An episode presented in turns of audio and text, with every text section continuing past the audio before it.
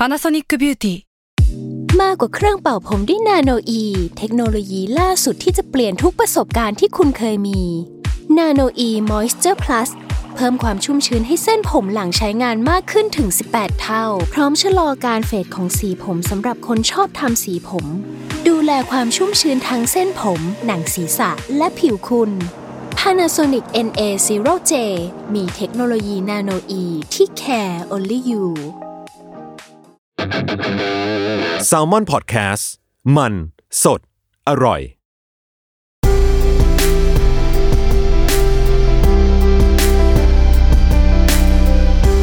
อินเอียร์พ็อกเก็ตบุ๊กหลับตาฟังหนังสือ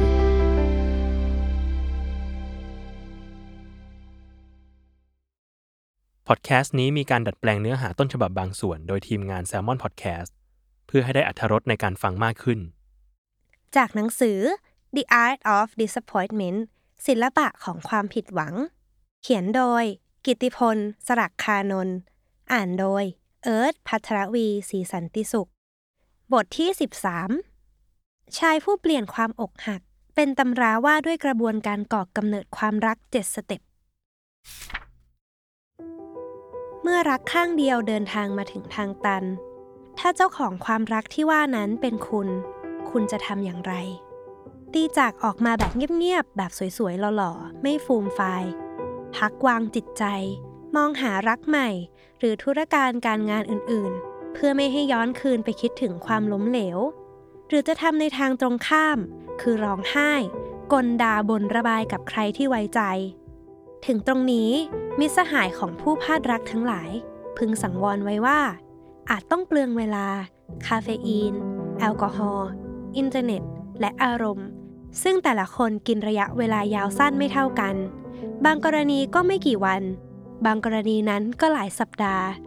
จะว่าไปเป็นเดือน เป็นปีก็มีให้เห็นมาแล้ว แต่เชื่อเถิดว่า สุดท้ายเราจะมีวิธีรับมือกับความพลาดรักผิดหวัง ในแบบฉบับของแต่ละคน ทั้งหมดเป็นเรื่องที่คนอย่างเราๆท่านๆจะทำได้ หรือเพื่อนๆที่เป็นนักเขียนทั้งหลาย ก็อาจจะเก็บประสบการณ์ความเจ็บปวดนั้น มาแต่งเป็นเรื่องสั้นหรือนวนิยายตามความถนัดกันไป เรียกว่าไม่ได้หัวใจ แต่ก็ยังมีเรื่องให้เล่า และก็ไม่แน่ มันอาจจะกลายเป็นสินค้าขายดีขึ้นมาได้เหมือนกันทว่าบุคคลหนึ่งที่ผู้เขียนจะพูดถึงในครั้งนี้ ถือว่าแปลกและแตกต่างไปจากกรณีที่กล่าวมาพอสมควร เพราะเขาเป็นคนอกหักที่เลือกจะเขียนตำราออกมาอธิบายปรากฏการณ์ของความรักอย่างจริงจัง ซึ่งในเวลานั้น วิชาจิตวิทยา จิตวิเคราะห์ หรืออะไรที่เรารู้จักในปัจจุบันยังไม่ถือกำเนิดเลยด้วยซ้ำต้องถือว่าล้ำยุคล้ำสมัยเอามากๆ แต่เขาจำต้องอกหักซ้ำสอง เพราะตอนพิมพ์ออกมาครั้งแรกนั้น แทบขายไม่ได้ คนอ่านและแม้แต่บรรณาธิการเอง แทบไม่รู้ด้วยซ้ำว่า เขาต้องการเขียนถึงอะไรกันแน่ และโดยรูปแบบมันก็ไม่เป็นทั้งความเรียงและเรื่องเล่า แต่เมื่อเวลาผ่านไป หรือภายหลังจากเขาโด่งดังมีชื่อเสียงมากขึ้นแล้ว หนังสือที่ว่ากลับกลายเป็นผลงานคลาสสิกที่อธิบายถึงปรากฏการณ์ของความรักได้ลึกซึ้งมากที่สุดเล่มหนึ่ง จนถึงปัจจุบัน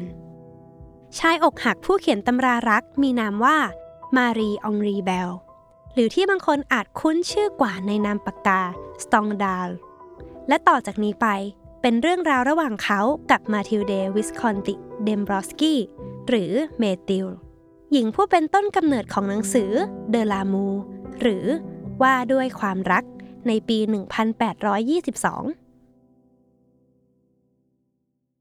ออกรบและพ่ายแพ้ สตองดาวพบกับเมติลในครั้งแรกในปี 1818 เขามีอายุได้ 35 ปี เสน่ห์ในวัยหนุ่ม เริ่มหดหายไปจากผมที่แทรกแซมด้วยสีขาว รูปร่างท้วม ใบหน้าบวมฉุ ผิวดำคล้ำไหมส่วนเมติลนั้น อายุได้ 28 ปี เธอเป็นแม่ม่ายลูกติดสองคน เมติลแต่งงานกับชาลเดมบอสกี้ เจ้าหน้าที่รัฐชาวโปแลนด์สัญชาติอิตาลี ตั้งแต่เธออายุได้ 17 ปี แต่ด้วยความที่ชาลเป็นคนอารมณ์ร้อน ชอบทุบตีทำร้ายร่างกาย เลยทำให้เธอและลูกชายคนเล็ก ต้องหลบหนีไปอยู่สวิตเซอร์แลนด์นานถึง 2 ปี เธอกลับมามิลานอีกครั้ง ภายหลังจากอดีตสามีให้คำมั่นสัญญาว่า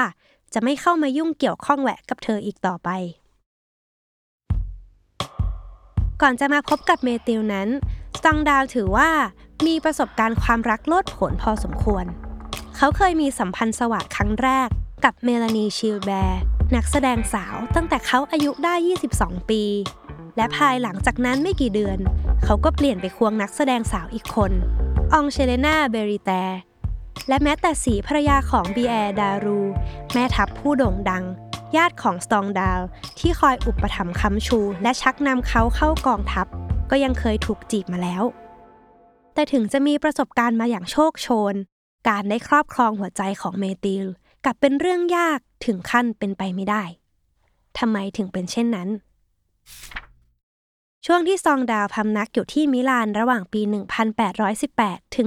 1821 เขารู้จักสมาชิกในกลุ่มองค์กรใต้ดินที่มีชื่อว่าคาโบนารี ที่แปลว่า คนเผาถ่าน องค์กรคาโบนารีก่อตั้งขึ้นเมื่อราวปี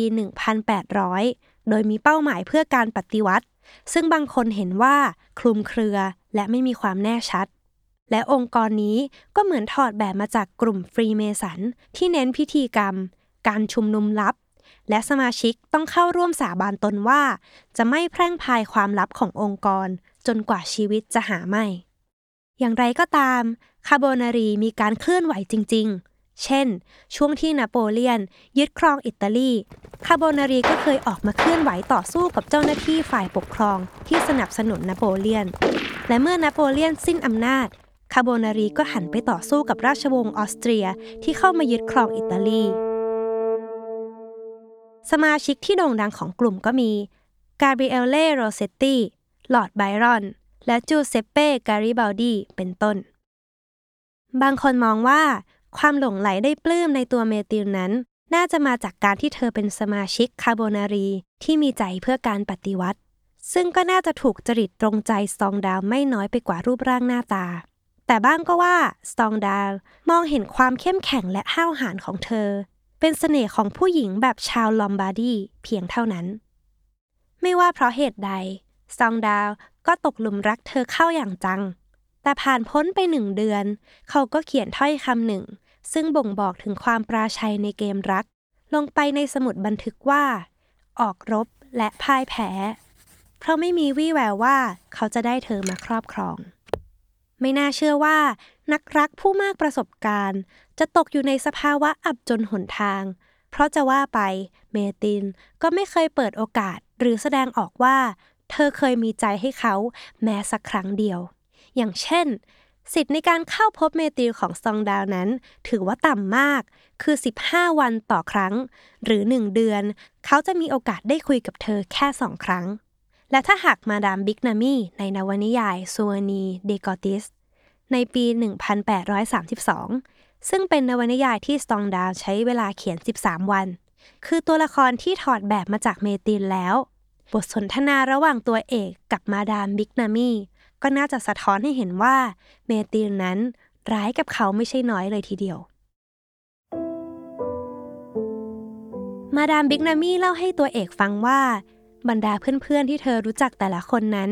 เมื่อได้พบหน้าหรือพูดกับหญิงที่ตนปรารถนาแต่เอื้อมไม่ถึงแล้ว พวกเขาจะรีบรุดไปแสดงออกกับหญิงโสเพณี และตัวเอกเรื่องนี้ก็เพิ่งจะมาระลึกได้ภายหลังว่า นี่ไม่ใช่เรื่องเล่าธรรมดา แต่เป็นคำแนะนำสำหรับเขา ซึ่งแน่นอนว่าซองดาวแตกต่างจากตัวละครเอกในโซวนีเดกอติสตรงที่เขาไม่เคยไปกับใคร แม้ในเวลานั้น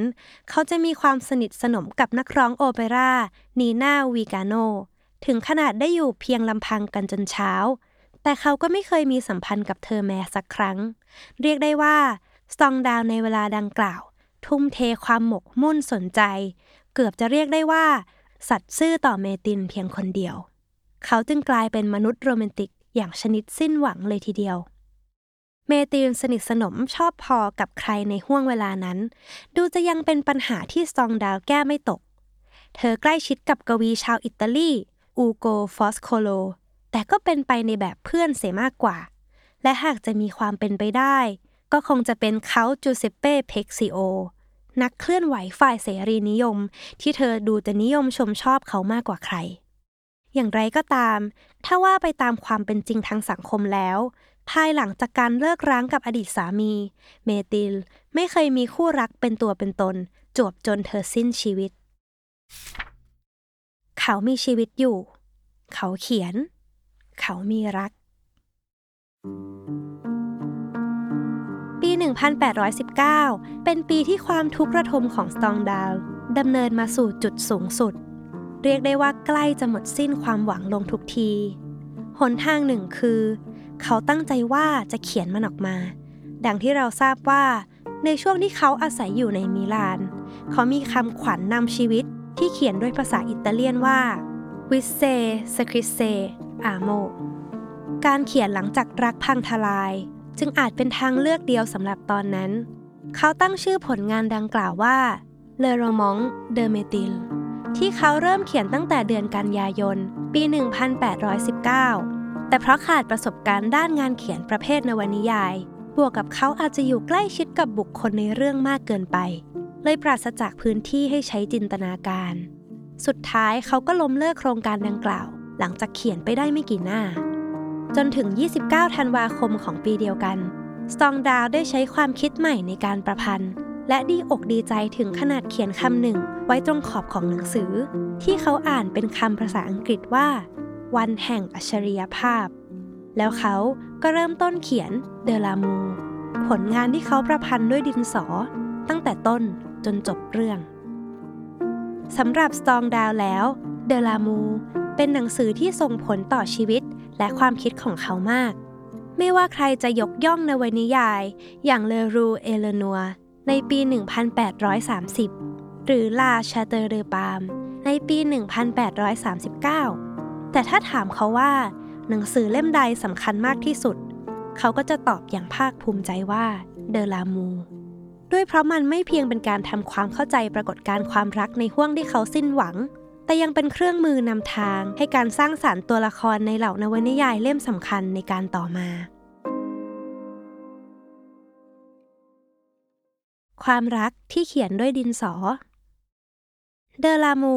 นำเสนอแนวคิดสำคัญที่เรียกว่า crystallization หรือการก่อผลึก เป็นทฤษฎีที่อธิบายถึงกระบวนการก่อตัวของความรัก สตองดาลเปรียบเปรยกระบวนการนี้กับการโยนกิ่งไม้ลงไปในเหมืองเกลือที่ซาวส์บุกว่าเมื่อสองสามเดือนผ่านไป กิ่งไม้นั้นจะไม่ใช่กิ่งไม้เดิมอีกต่อไป แต่จะเต็มไปด้วยผลึกแก้วทอประกายแสงระยิบระยับจับใจ แม้แต่แขนงที่เล็กที่สุด ก็จะถูกผลึกหุ้มห่อเอาไว้ การเก่อผลึกนี้เสริมสร้างความสมบูรณ์แบบให้คนที่เรารัก โดยสตองดาลได้แบ่งกระบวนการเกิดของความรักไว้ เป็นขั้นตอนต่อไปนี้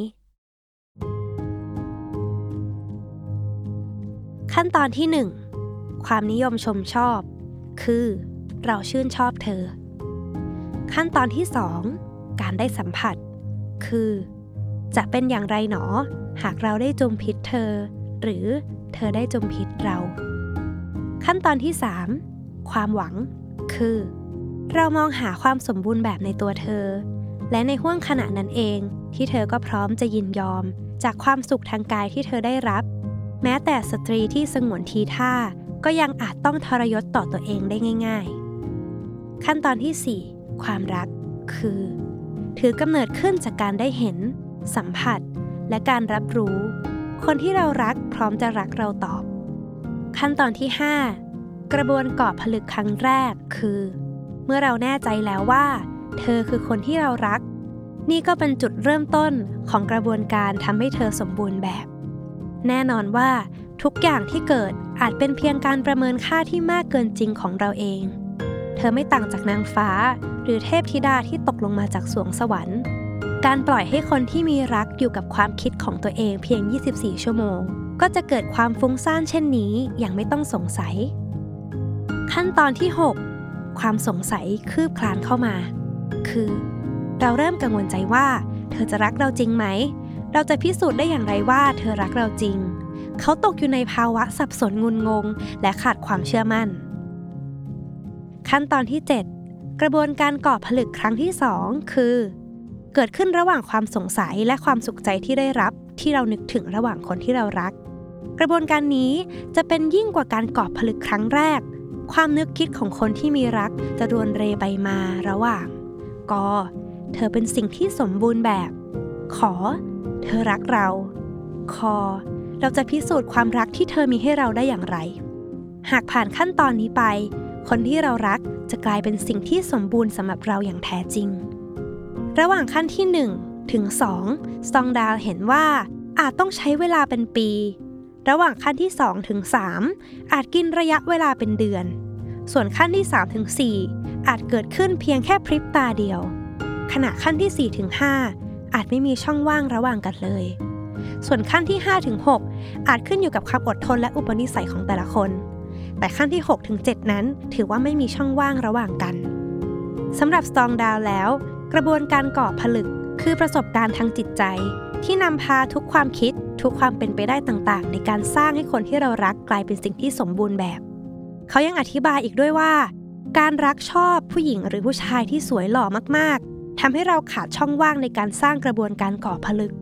เพียงแต่ถ้ากระบวนการนี้ล้มเหลวในขั้นตอนที่ 7 ก็อาจนำไปสู่การพังทลายของสิ่งที่สร้างมาทั้งหมด เดลามูได้รับการตีพิมพ์เป็นหนังสือครั้งแรกในปี 1822 หรือภายหลังเขาออกจากมิลานไปแล้ว และถ้าจะเปรียบเทียบความสัมพันธ์ระหว่างสตองดาลกับเมตินเข้ากับกระบวนการก่อเกิดของความรัก ก็อาจจะพบว่าอยู่ที่ขั้นตอนแรกเท่านั้น ถ้าพูดในภาษาปัจจุบันคงต้องบอกว่าสตองดาลอดีตราชสีห์ล่าความรัก กลับเป็นได้ แค่นก สตองดาได้พบกับเมตินครั้งสุดท้ายในปี 1821 ก่อนที่เขาจะเดินทางกลับไปฝรั่งเศส แต่ก็ไม่มีสัญญาณเสน่หาใด ๆ จากเธอ เขาไม่ได้พบเธออีกหลังจากนั้น และภายหลังที่ทราบข่าวการจากไปของเธอ ในวันที่ 1 มิถุนายนปี 1825 เขาได้เขียนข้อความหนึ่งลงไปบนหนังสือที่เธอชื่นชอบ เป็นคำภาษาอังกฤษว่า death of the other หรือ ความตายของผู้ประพันธ์ สิ่งที่ผู้อ่านอย่างเราๆอาจจะพอระแคะระคายอยู่บ้าง หากได้อ่านเดลามูตั้งแต่ต้นจนจบ คือหนังสือที่ดูเหมือนไม่ได้แทรกใส่เรื่องส่วนตัวใด ๆกลับเต็มไปด้วยเสี้ยวส่วนของอารมณ์และความทรงจำมากมาย ระหว่างที่สตองดาวอยู่ในมิลาน ความพลาดรักผิดหวัง ถูกซ่อนไว้ในตัวละครซาวิเอติ ที่ประเดี๋ยวก็โผล่เข้ามาในเดลามูบทตอนต่างๆ ผ่านบทบันทึกที่เขาเขียน แม้จะเป็นผลงานที่ขึ้นชื่อว่า เป็นตำราว่าด้วยรัก แต่เบื้องหลังและแรงผลักดันกลับเป็นความอกหักรักพัง แทบจะเรียกว่า เพียวๆเลยก็ว่าได้